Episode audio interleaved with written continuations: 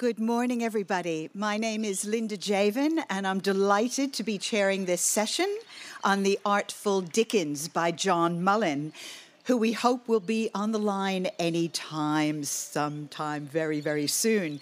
In the meantime, I do want to say that we acknowledge the Kaurna people as the traditional custodians of the Adelaide Plains and pay respects to their elders past, present, and future. We respect and recognize their cultural heritage, beliefs, and relationship with the land. It has never been ceded. We acknowledge that the land and customs are of continuing importance to the Kaurna people living today. And yes, welcome to this session. And as I said, we are we are desperately hoping that John Mullan will be joining us very soon. So I've been asked, can I just wing it for a little bit until he pops up on the screen? Um, so I think you're going to have to bear with me. Um, uh, I will introduce him when he um, appears, but I just want to say I was so excited when the festival asked me to do this. Um, and the reason is completely probably not what you're expecting because if you know anything about me at all, which you don't have to, I, I write novels and I write about China. Um, but when I was I was a huge reader when I was a kid. And when I was about 10 or 11, um, 10, 11, 12, I read nearly everything that Dickens wrote in these editions that belonged to my grandparents and that were published at the end of the 19th century. And I just loved this so much. And actually, uh, when they packed up my grandparents' house, my brother's like, I want the Mark Twain. I'm like, I don't care. I'm getting the Dickens. and it's very funny because when I told John Mullan that in a conversation on email, um, he was like, "Oh my God!" He's like, "I'm a little nervous. You're you're more steeped in Dickens than than than me." And I said, "No, no, no. I read him as a child." I love them to bits, but I didn't understand a thing. Um, and I didn't remember all that much. So this book totally reignited my love of Dickens, and I now want to go back and get right back into all of these books. Um, you know, and the thing about this book is that if you love Dickens or you loved Dickens uh, or you've never read Dickens, I can still really recommend the book because it will introduce you to Dickens. There's so many delightful quotations from uh, his work in here, and he takes you step by step through the various things that Dickens does that makes him uh, what John Mullan says is the um, I think he calls him the the from one artful sentence to the next he was and is the most exciting novelist writing in the English language. and so, yeah, I really do recommend this. And also, um, and I'll probably say this again when he pops up, but um, that to me, as a novelist, I felt like and I've never studied creative writing, uh, but I have written seven novels, so I've got severe imposter syndrome. Um, uh, but to me, this was like taking an absolute masterclass in the art of writing fiction on everything from understanding the importance of smell and the ways you can use smell, including as a plot device, uh, to the crazy kind of use of cliche and melodrama and drowning. He has a whole chapter on drownings in Dickens. And, and he talks about, whenever he talks about something, he talks about the, the, the social background. Like lots of people drowned at that time. Lots of people did because, I mean, not everybody swam. Boats were a major means of transportation. Um, people fell into rivers, this sort of thing. Um, you know, we now have all these little safety bridges and stuff, but there's a whole chapter on drowning. And he was fascinated by it. There are so many, I think he says that there's a drowning in every chapter, or uh, every book, you know, at least. but like with smell, for example, and still desperately hoping he's going to pop up at any minute, but. um, he does know we're on. we have emailed. Um, but in I was going to. Uh, I've got a few extra questions for him. Should we not, you know, make the time here as one does when one's over prepared like me? Um, and I have one thing about smelling because that whole chapter was hilarious. Dickens is hilarious. Dickens is such high comedy, even when he's writing tragedy, and he pulls it off. It's one of the things I mean about being a masterclass in fiction. He wrote, um, in addition to his novels, he also wrote travel, you know, travel writing, um, sketches, and so on. And he had a volume about his travels in Italy, and he wrote about a street in um, Genoa where the houses were, he tells us, very dirty, quite undrained. And he says, If my nose be at all reliable, they emit a peculiar fragrance like the smell of very bad cheese kept in very hot blankets. and this this is just he has this amazing ability to conjure up the most fabulous metaphors and instantly put something in your nose and it he also writes in the chapter on smelling um, about how Dickens himself used to kind of walk down the streets and sniff. Like he was, he was really his friends said this is something he did. He had a very keen nose, and he would just, he would just be sniffing everything. And you know, this is like so much about. It's not a biography of Dickens. It's a, it's a discussion of how great, a, how interesting and great a writer he is, but he puts in a lot of biographical material. And um, so, you know, there's a whole chapter, and we'll be talking about this as well, but there's a whole chapter on um, voices. And Dickens himself was a great amateur. Uh, he, he did this kind of amateur theater, and he would do voices, and he could just, he could do these amazing voices. And he has he has written hundreds and hundreds of characters, and they are all distingui- distinguished by their voices, um, what John Mullins calls idiolects, um, because they're not dialects. Some of them have dialect in them, so they might be Cockney or they might be from a particular type of from a particular place in England, but they're not they're not strictly dialect. Every single person every single character has their own quirks. So you have, um, you know, one person who can never finish a sentence, and their entire speech is like fragment, fragment, fragment, fragment. And you have other people who constantly hem, hem, hem, you know, that kind of thing in the middle of their sentences. And that means that when they're actually, when you're actually uh, reading this, uh, a character can be walking down the street and they hear a voice and you hear that voice you know saying something and you and the character instantly know who it is who's coming up from behind because the voices are so distinctive. And that was something again that that dickens had as a kind of i suppose a superpower. Um, and there's this wonderful um, there's this uh, this is all out of order because obviously um, hello john not yet. Um, so, and I did, when I was going to talk about voices with him, which I hope I can still do, um, I did have a question for the audience. So, um, I'm going to read you a little passage, and then there's a line in it. And the line goes, How do the police, um, he do the police in different voices? And I'm going to ask you something about that line.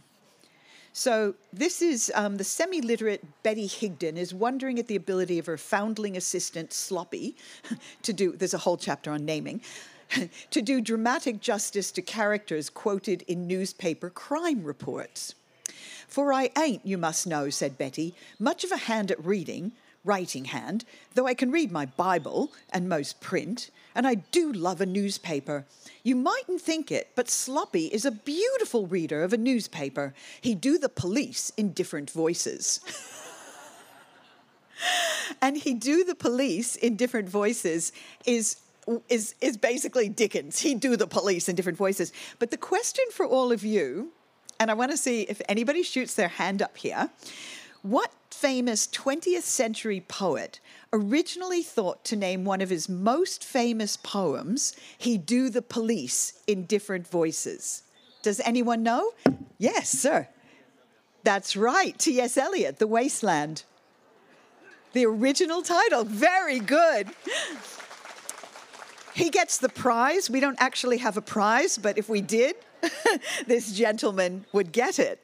Very good. So, you know, it's interesting because I don't think many people would connect um, T.S. Eliot and Dickens in such a direct line, but I think Dickens had an influence on uh, many, many writers. And, you know, even though, as I say, I kind of read them when I was young and then forgot them all, um, I also feel like in my love for cliche and bad jokes and um, and this sort of thing. I think I have absorbed some things, but I don't do cliche the way Dickens does. So I have read that chapter twice, and I'm going to take uh, note. Um, and we still don't have John Mullins, but we're carrying on. I hope you're all okay with that. He's coming now? Oh, wonderful. Hold. hold hold your applause because we are going to see John Mullan in a moment and how exciting that will be. Um, uh, so hopefully I haven't sort of preempted all of my questions. and anyway, he will answer them much better than I have um, or could do. Um, but yes, I'm very relieved. While I'm waiting, yes. we are? We have him? Two, two, four, five. Two. Hello? Hello. Hello. Hello, is that John? Hello. It is. Oh, no we are so glad to have you. I have been carrying on in your stead, pretending to be you and uh, discussing how great your novel is. Um, oh, your novel, I'm so not your sorry. novel, sorry, your book. Um, but no, no, we are so delighted. Let me just briefly introduce you because I held that one back. John Mullan, who is now wonderfully here with us, is Lord Northcliffe Professor of Modern English Literature at University College London. He has published extensively on 18th and 19th century literature. He's a prolific broadcaster and journalist. Um, he writes on contemporary fiction. You might have seen his work in The Guardian as well. He's coming to us today from his home in London. Is that right? That's right. Yeah, my book cave, my little book cave in and North London. Please give him a very warm Adelaide welcome.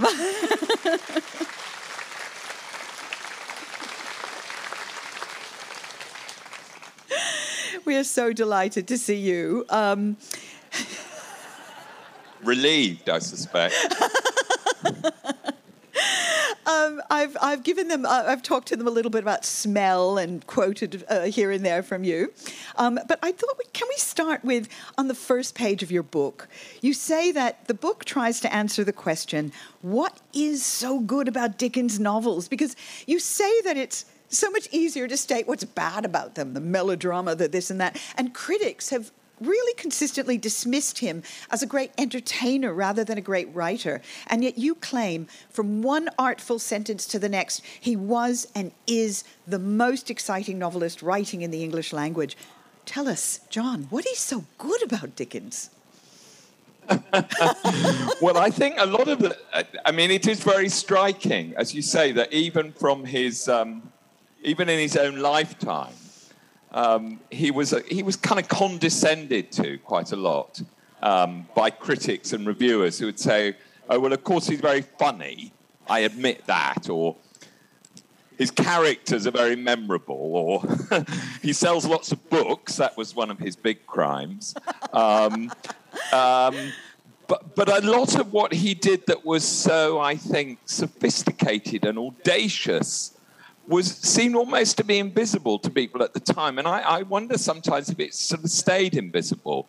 And I, I, mean, I give one little example of this. I don't know how many people in, in what looks like the blissful surroundings of Adelaide. God, it's, it looks like heaven on earth compared to frosty North London. But anyway, how many people there have read Bleak House? But whether you have or you haven't, um, lots of people you know, have this is an extraordinary novel which was a bestseller in his own day and is discussed earnestly by literary critics nowadays. But uh, he wrote it in chapters of sort of alternating present and past tense. So there's one narration which is which is in the present tense in the third person. There's another narration which is in the past tense in the first person. And these chapters are sort of interleaved with each other and make up one great vast story. And nobody'd ever done anything like this in novels before. It's the kind of thing you do nowadays if you want to sort of get onto the Booker Prize long list to show how ingenious you are. and nobody'd ever done it before. And strikingly, um, not a single reviewer in the 19th century noticed that he'd done it. so it, it's almost as if some of his experiments were so unusual that they were invisible.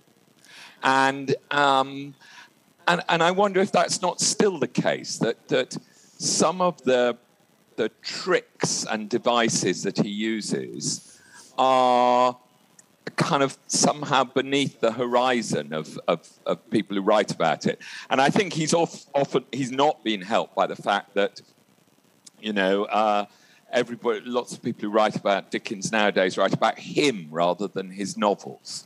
And I wanted to do a book which um, wasn't about um, you know, whether he was uh, a bad husband, which he certainly was, or whether he was a bad father, which he certainly was, or whether there weren't all sorts of inconsistencies between what he seemed to sort of want to celebrate in his novels and how he behaved in his own life.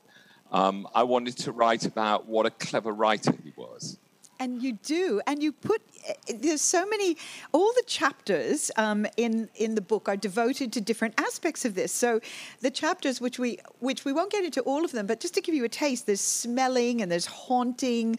I was talking to you earlier about drowning, laughing, naming, using coincidences, enjoying cliches, and foreseeing this sort of thing.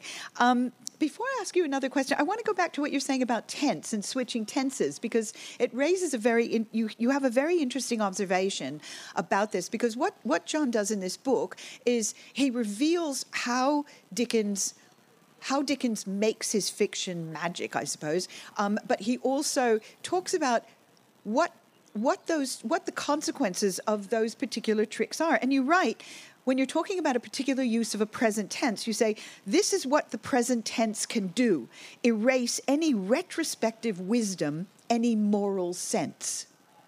Um, and I'm very interested in, because you were just talking about Dickens wasn't a great, you know, husband, blah, blah, blah, blah, blah. Was Dickens a writer of great moral purpose in your estimation? Ah, well, that's a that's a really good question. I mean, I, I yes, I think he was, but I would say that to me, he's not, he's not, as it were, a writer that one goes to to kind of find out wisdom about how one should live one's life. I mean, I think there are novelists like that.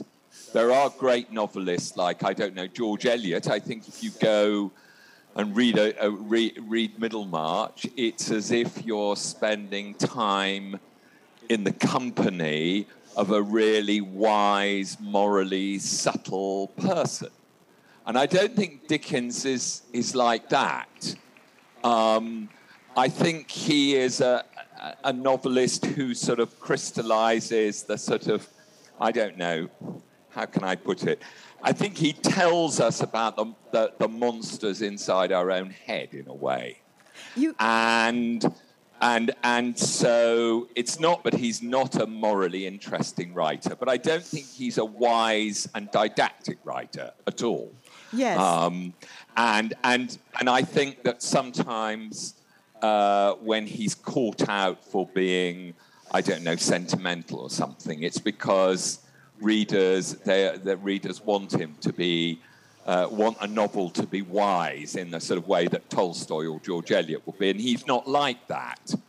Um, but on the other hand, his monsters live, don't they? My goodness, they live. And I think if you if you read Great Expectations, you will find out as much about sort of guilt and bitterness as from as you ever can from a novel. You won't necessarily get lots of advice about how to be a better person.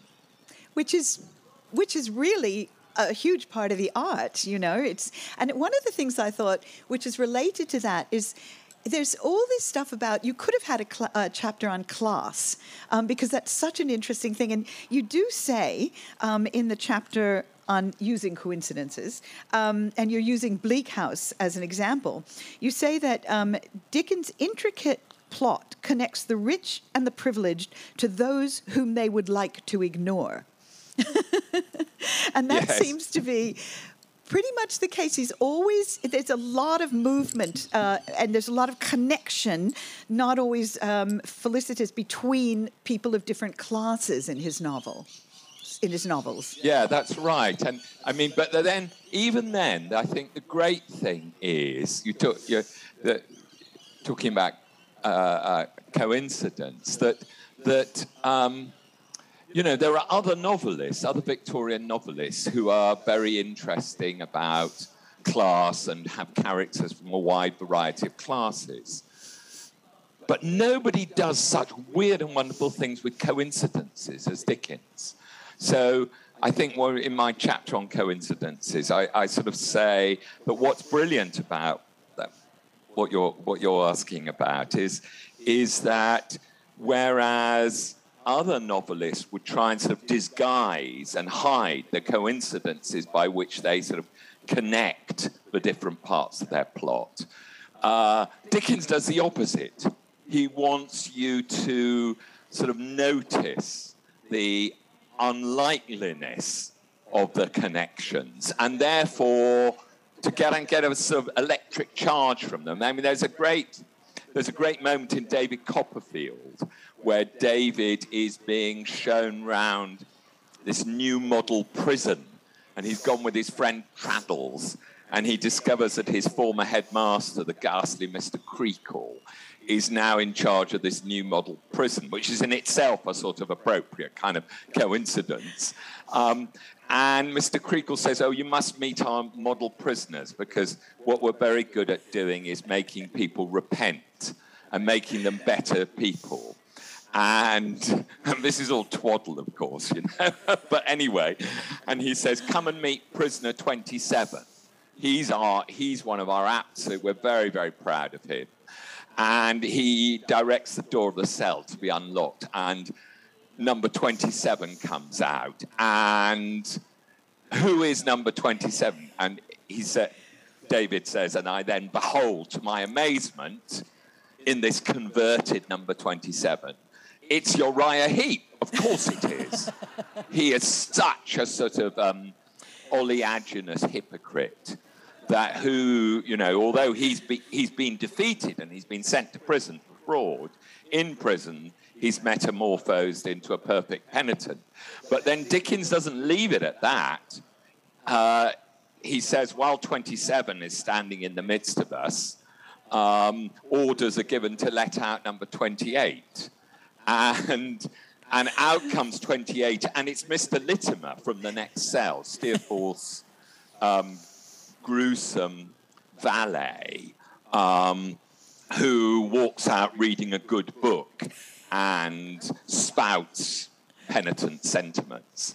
And David says something like, um, Oh, I've been so astonished already, I felt only a kind of resigned wonder. Um, at, at, at seeing this. Now, there's one kind of reader of a novel who says, Oh, but this is impossible. How could this happen? I mean, maybe I could believe they bump into Uriah Heep again, but not Littimer in the cell next door. But of course, a Dickens reader doesn't say that. A Dickens reader goes, Of course, of course, how inevitable it is, and how just that these two should end up in cells next to each other, practicing their hypocrisies still. Um, and so, you know, it, it's not just the connections he makes, it's the audacity with which he uses, often, I think, he uses the things which novelists are told are sort of, you know, they shouldn't do the sins of the sins of bad writing he turns into creative devices. Yes, you actually quote Martin Amis saying all writing is a campaign against cliche, and there's and there's Dickens loving his cliches and twisting them and taking them one step further, which is also part of something. I mean, all of these chapters connect, and one of the things that I think connects just about everything in Dickens is, um, and, and you make this point, is laughter. You have a chapter on laughter. Um, and he uses comedy at the most, he, there's black humor, there's, there's punning humor, there's all kinds of different humor. Um, why is it that, do you, th- or should I put it this way? Do you think that his incre- the incredible comedy that comes through in Dickens everywhere, even at the most bleak moments, is one reason that critics don't take him as seriously. I mean, you look, very rarely do big literary prizes go to comic novels. Is this one of the reasons that people don't take?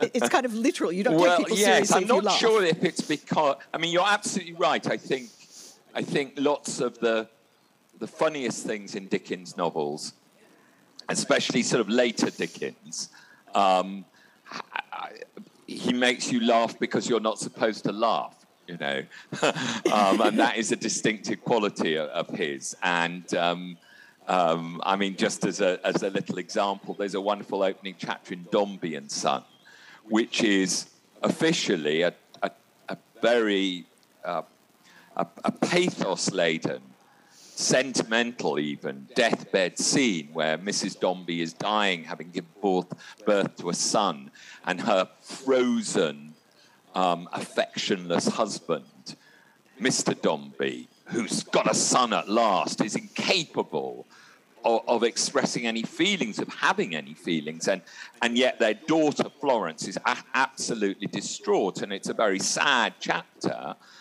Um, but Dickens can't resist giving you a, a, a couple of, you know, ridiculous Harley Street doctors, and the main doctor's being called in because he's a society doctor. Mr. Dombey's one of these people who thinks that, you know, anything expensive is good, really. and because this guy is the most expensive doctor in London, he must be the best person to get in. But he's only ever used to treating members of the aristocracy, so he keeps getting Mrs. Dombey's name wrong and calling her the Countess of Dombey and Lady Dombeyshire. And it's funny, you're laughing, but the poor woman's dying. um, and yes, it's, it is very funny, and I, and I think characteristic. There's lots of things like, oh, you know, Dickens is, is always like that. And I think what you said was really right about, you know, the comic, about, you know, that comedy is something that's least often credited with being, you know, of literary value. And, and there's never been a critic who's denied that Dickens is funny, but there's been a, a, many, many who've said, well, yes, of course he's funny in a slightly irritated way, as if, you know, as if that's a small achievement. But um, it's really, really hard, isn't it, to be funny, I think. Um, and uh, so, yeah, so the whole idea that, that comic fiction is, is less um, significant, I think, is a very common one. And the fact that Dickens stirs comedy into his serious subject matter makes it even less worth admiring. Yes, I, I, it's fascinating. I mean, I was going to ask you about orphan swarms because I thought that was something where I laughed out loud when I was reading this excerpt. And I thought, oh, that's so bad of me to laugh at this. And this is kind of the thing that Dickens captures, doesn't it? Um, do you, do you, do you it's on page 376 of my edition oh. would you read that little oh. excerpt mrs boffin suggested 376 i wonder it's linda it's my three it's the one where Mrs. Boffin suggested advertisement. Oh, yes, it's 376 of my edition as well. lucky, lucky. Um, oh, yes, and this, but but also it, it yes, and the occasion of it's very funny, isn't it? Because Mr. and Mrs. Boffin have just got a, a lot of money unexpectedly, and they are they're kind of a, a, a vulgar origins and yet they've suddenly become rich people. And but they're good-hearted rich people, so they feel that they should do something good with the money they've got. And what's the best thing they could do? Oh, we'll adopt an orphan. Mrs. You, shall I read it? It's only a couple of sentences long. Mrs. Boffin suggested advertisement in the newspapers requesting orphans answering annex description to apply at the Bower on a certain day. But Mr. Boffin, wisely apprehending obstruction of the neighbouring thoroughfare, thoroughfares by orphan swarms, this course was negatived. that just kills me. It just totally kills me. And I think that's so wrong. You know, you couldn't get away with writing a sentence like that today, could you?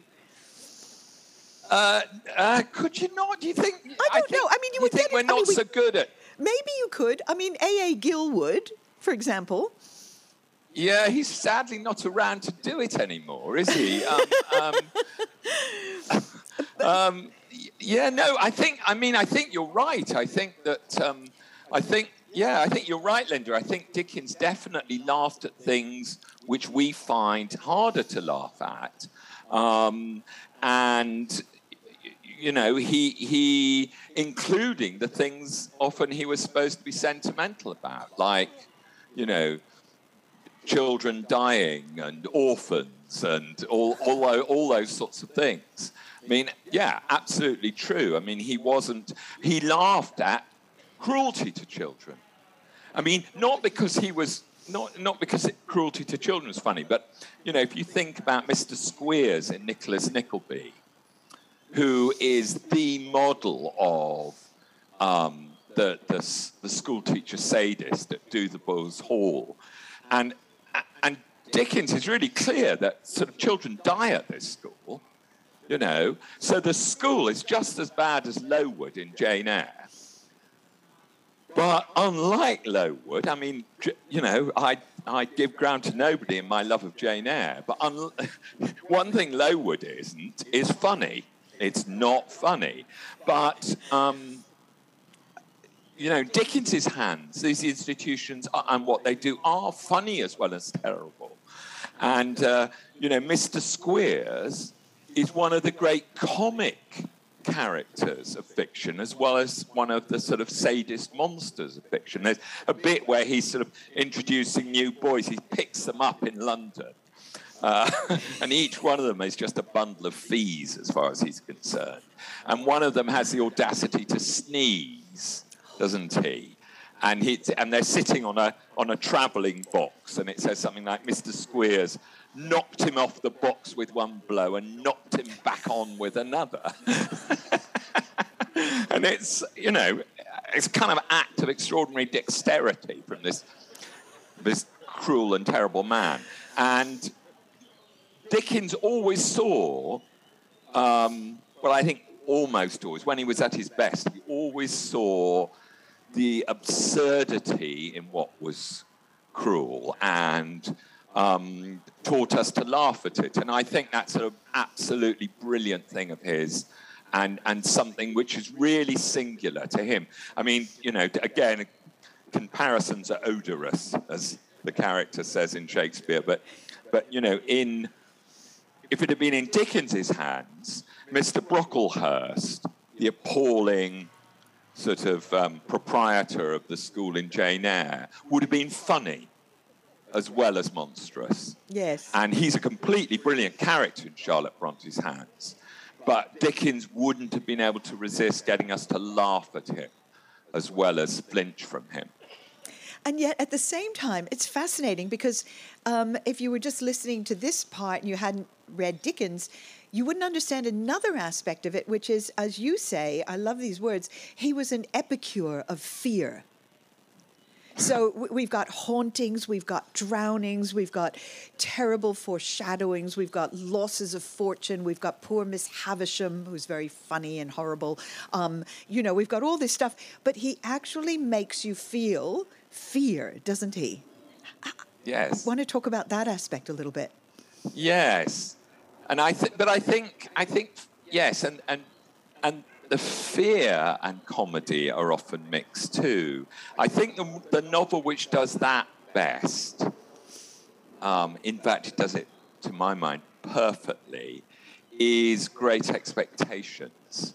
Um, and I, am often struck by the fact that when it's when it's televised or turned into a film, and it, and it's and people have done that sometimes really well, but the fear is still there. But the but the strange comedy that's in mixed in with it goes. So if you, if you read the first chapter of Great Expectations, which I think is very famous, I think even people who haven't read it still, because of a the filmic quality of it will think they know what it's about. Where Pip, as a child of about eight, encounters a convict in the churchyard on the edge of the marshes. And it's an extraordinary and memorable, um, memorable's indeed the word Pip uses for it, uh, uh, encounter. But what's striking is when you read it, the fear is all the more believable because Pip, looking back on himself as a child, remembers the sort of the rather funny misconceptions and fantasies he had about it. So, across the great sort of flatness of the marshes, there is a, one of the only things, one of the only verticals he remembers is a, a gibbet on which they used to hang pirates. His Great Expectations is set right back the beginning of it at the early 19th century. And um, he says he, as he watches the convict lumber back across the marshes as a child, he remembers thinking, oh, perhaps he's gone back to hang himself back up on the gibbet. You know, he's a sort of, he's a hanged pirate come back to get I mean, he looks at the cows munching the marsh grass and thinks, and they're seeming to say, yeah, I think he is actually. and that doesn't make it less frightening or him as a character less frightened. Um, but, but actually, it makes it more believable. And, and throughout that novel, actually, he's the, the, the fears of childhood and then of himself as a, as a adolescent and as a young man are, are all the more vividly realized for the, the sort of, you know, the sense that he now looks back and thinks, how ridiculous. How ridiculous, but, but still, I can't get it out of my head. And um, I think Dickens, in, in both that novel and David Copperfield, he's extraordinary, isn't he, about how the terrors of childhood persist you know, and you can laugh at them. You certainly can, but you can't dispel them. No, not at all. And that's part of the haunting, isn't it? The sense of yes. haunting that comes through. Um, we're going to go to questions uh, soon. So I think if there's going to be a mic, I'll see whether people start. Yes, there's a mic and it's in the center aisle. Um, but so so please line up if you have questions. But I've got plenty in the meantime. And one that I did want to ask you is, and it gets back to something we were just talking about, and that is, um, you know, could Dickens could Dickens be published today without sensitivity read what would happen with sensitivity readers? Um, his portrayal of race religion disability um, all of this is really it's it's of its time and it's not it's it's it would you know the orphan swarms you know which i still i cannot listen to without laughing. Um, but I know that's it's terrible, like orphan uh, be, being orphaned. It's terrible, but it's just he manages to make all of this stuff very funny. Um, what would you say to a younger generation of readers um, about Dickens? Like, how would you say? How would you suggest they approach him if they're to appreciate him the way you do? because we've got a whole different kind of sensibility today, especially among um, younger readers who haven't been exposed to this sort of thing as much? Yeah, well, that's a really good question, Linda. And to some extent, it's one I actually have to face a bit in that I, ha- I do teach some of this stuff to students. And admittedly, the students are a bit older and they're, supposed they're supposed to be sophisticated. Um, I mean, I guess what I would say, I would do it the other way round, actually. I would say that. Um, reading Dickens is a really great kind of and uh, salutary sort of, I guess the cliche would be wake up for us in making us think about whether some of our, um, and I mean me, not just my, not just young people, but all of us, about whether some of our assumptions about how fiction works are, are a bit simple-minded. So, to give an example, I would say, you know, let's let's read Oliver Twist. Okay, it is true that um, if you were writing a novel now, it's almost unimaginable that you would have a Jewish villain who is called the Jew, like Fagin. Okay, that's all true, and that's a difference, you know, that's an important difference between now and then. However, you read Oliver Twist for not very long, and of course, you discover that Fagin is the most animated entertaining, dexterous, um, uh, alive character that you're likely to come across. So that doesn't sort of do away with, uh, you know, the feelings we might have about, um, you know, that there's something unsettling about the fact that D- Dickens, you know, thought that he could do this. But on the other hand, Fagin's mesmerizing. And, and literature is a way of kind of encountering that things aren't as simple as we like to think they are. You know, you can write good books with good intentions and good characters, which are dull as ditchwater, and we all know that. And um, and what's as interesting as Dickens's own peculiar um, assumptions about what it might be to be Jewish is Dickens's ability to create this extraordinary, you know, this extraordinary person. Um, so much so that actually I think, I'm sorry, I'm going pursuing my own example here, but it, to me it's a fascinating one. You know, actually, in my youth, there was this musical called Oliver, which was hugely popular on the stage in, in, in Britain and America, and probably in Australia, I would guess, where, where the star is Fagin and where he's dressed up in the Dickensian manner as this, um, you know, Jewish thief organizer. And, and actually, I would suspect that that musical is now unperformable. I don't know, but, the, but the, yes. oh, well, it'd be interesting to know because at, when, at the time nobody seemed to be particularly worried about it.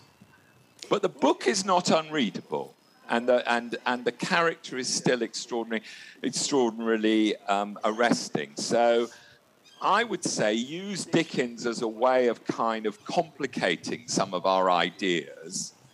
Um, rather than putting up lots of warnings in advance that, you know, oh, you're not going to like this. I'm all for complicating these ideas. And as a as a Jewish child reading Fagin, I loved Fagin. I thought he was, yes. you know, I was just really happy. Now we're gonna we have a gentleman here with a question. I just wanted to show, if you don't mind, I wanted to show John what I showed you all earlier. This is one of the books I told you that belonged to my grandmother. This was one of the 19th century editions. It's sketches sketches by Boz. I don't know oh, if you right. can see it, but I, I told John I... that I was I told John about this. so anyway, that was just I had to do that. Um, now we have a question. I don't know whether you can hear me through the mask. I think you can. Yes. You mentioned a very significant theme that Dickens was able to present monsters as figures of fun. And then the comment was made, well, we probably couldn't do that these days. This reflects my age. But I go back to authors like Vonnegut and Joseph Heller, who presented shocking incidents, such as the bombing of Dresden, and you laughed and were ashamed of yourself as you read about them. Heller wrote about monsters, Colonel Cathcart, General Dreadnought. To what extent do you believe that these people were influenced by Dickens? Ah, that's a.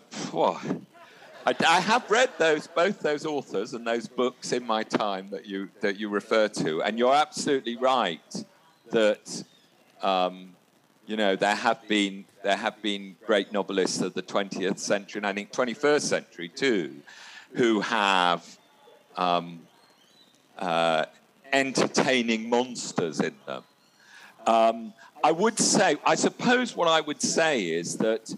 Um, uh, it comes from a kind of a, an idea about what characters in, in novels are. That those two writers you refer to, Vonnegut and Heller, share with Dickens. I don't know if they get it from Dickens. I can't answer that. I mean, I, I could probably, one could find out probably, because it's not always, it's usually it's possible to find out what novelists' debts are, especially novelists like Heller and Vonnegut who wrote letters, things like that, gave interviews. I don't know if the debt is directly to Dickens, but what I would say is that Dickens is one of the great, is probably the greatest sort of pioneer of what I would call satirical characters in fiction. So these are not characters who necessarily, they're not like characters in Bronte or George Eliot, where you know, you, you, you where they all they have their own reasons and motivations and complications, and there aren't really in George Eliot villains or in Tolstoy, because even the bad people have their good reasons, and you you know you might sympathise with them, but but Dickens wasn't in, most of the time wasn't interested in doing that. He was interested in capturing aspects of humanity. So Squeers, the schoolmaster, is an aspect of humanity. You know, Jaggers, the bullying lawyer, is an aspect of humanity. And sometimes he captured aspects of humanity, and this is the one qualification I would, I would offer to the gentleman who's asked the question. Sometimes he captured aspects of humanity in these monstrosities which, which are bits of us, really, where you recognize, you wouldn't recognize yourself, but you recognize a trait, an aspect of yourself in your, either in your most foolish or in your nastiest moments. And that's what, and he would distill these aspects of humanity into a character. That's what Miss Havisham is. And there's a, so, so there's a paradox about it. On the one hand, you'd say, oh, nobody could ever be like that, surely. On the other hand, you say, I absolutely know what she is. She is that inclination of vengeful bitterness, of my life is over now, but I'm going to live that overness forever, perfectly distilled. And, and, and yes, I think, you know, the two writers you mentioned, Vonnegut and Heller, both do that. I just don't know if Dickens was their inspiration. That's a wonderful question and a wonderful answer. Oh, we've got another question. Hi. Um, what, in your view, is the greatest book that um, young Dickens wrote and why? That young Dickens wrote? Charles Dickens. I think that, that, Charles Dickens. Okay, I thought you. I thought you were asking us sort of for a second there a rather cunning question about about which was his best early novel or something. Um, to me, okay, I, I, will put my cards on the table.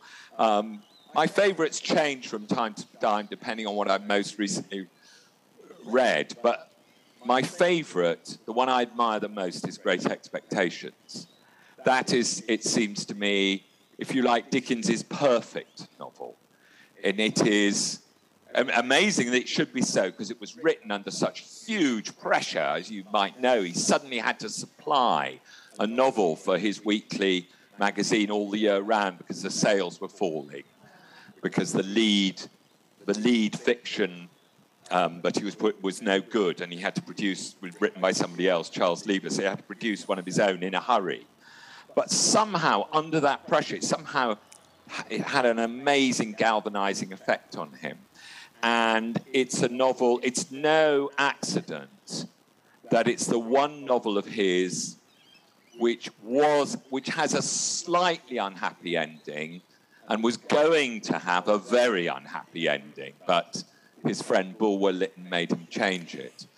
And it's a novel where some of the things that Linda was asking and talking about earlier seem to me perfectly represented. The mixture of fear and comedy, the extraordinary sort of the, a person haunted by what he thinks, Pip, the narrator, as sort of people and spirits out there, but all turn out to be elements of his own past, his own childhood.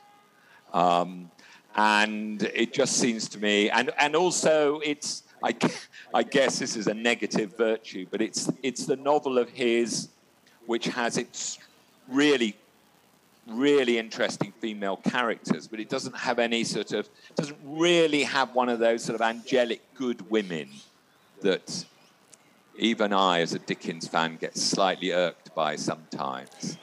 Um, and, uh, you know, Estella, the whole thing of his bewitchment by Estella seems to me to be absolutely gripping every time I read it. So, so yeah, that's, that's my absolute favourite. And I think one of the greatest five or six novels ever written.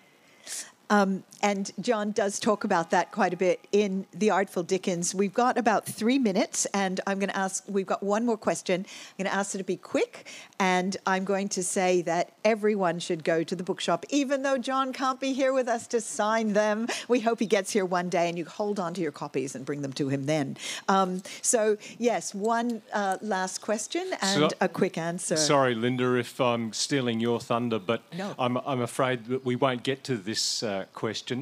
Would any novelist now be taken seriously who gave one single character in his book the ridiculous names that uh, Dickens gave all his characters? There's a whole chapter on that, by the names way. Are poet, got... The names are poetry. Poetry.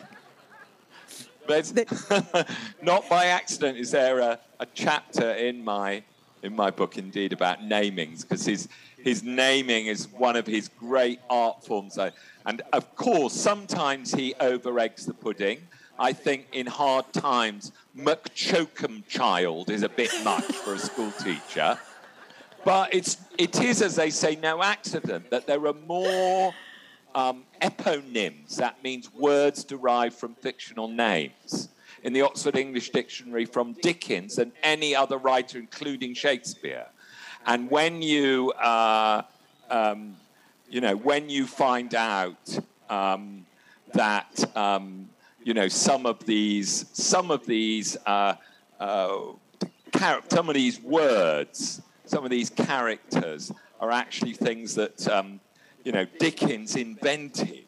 How could he invent these extraordinary names um, that, um, you know, I think his he when he wrote when he wrote his plans for his novels, he very often mucked around with sketching out names first of all, and when he finally got his name, he knew where he was going, and um, I think his names are a delight. Chuzzlewit. Sloppy. Yes. I mean, they're just brilliant. Well, Scrooge. I mean, yes. you know, I offer you Scrooge. Scrooge. He invented Scrooge. You know, it's now just seems a word. It seems a word which was sort of perfect for, for, for gouging and screwing and miserliness. But Dickens invented it, and it's a word. Once he invented that name, we'll never forget the character. Thank you so much, John Mullan. We have so, it's been such a delight talking to you. Thank you so much. I wish we. I'm we terrible for being late. You're, you're a saint for putting up with me. You're all saints. No, this has been so wonderful. I wish we had another hour to chat. And again, everyone, The Artful Dickens is in the bookshop, and it is just a delight. Whether, as I said before, whether you're a fan of Dickens, you've never read him, you read him a little bit and you can't remember much, this book is the gateway drug. Thank you again. Thank you, John Mullan. Thanks. It looks so lovely there. God.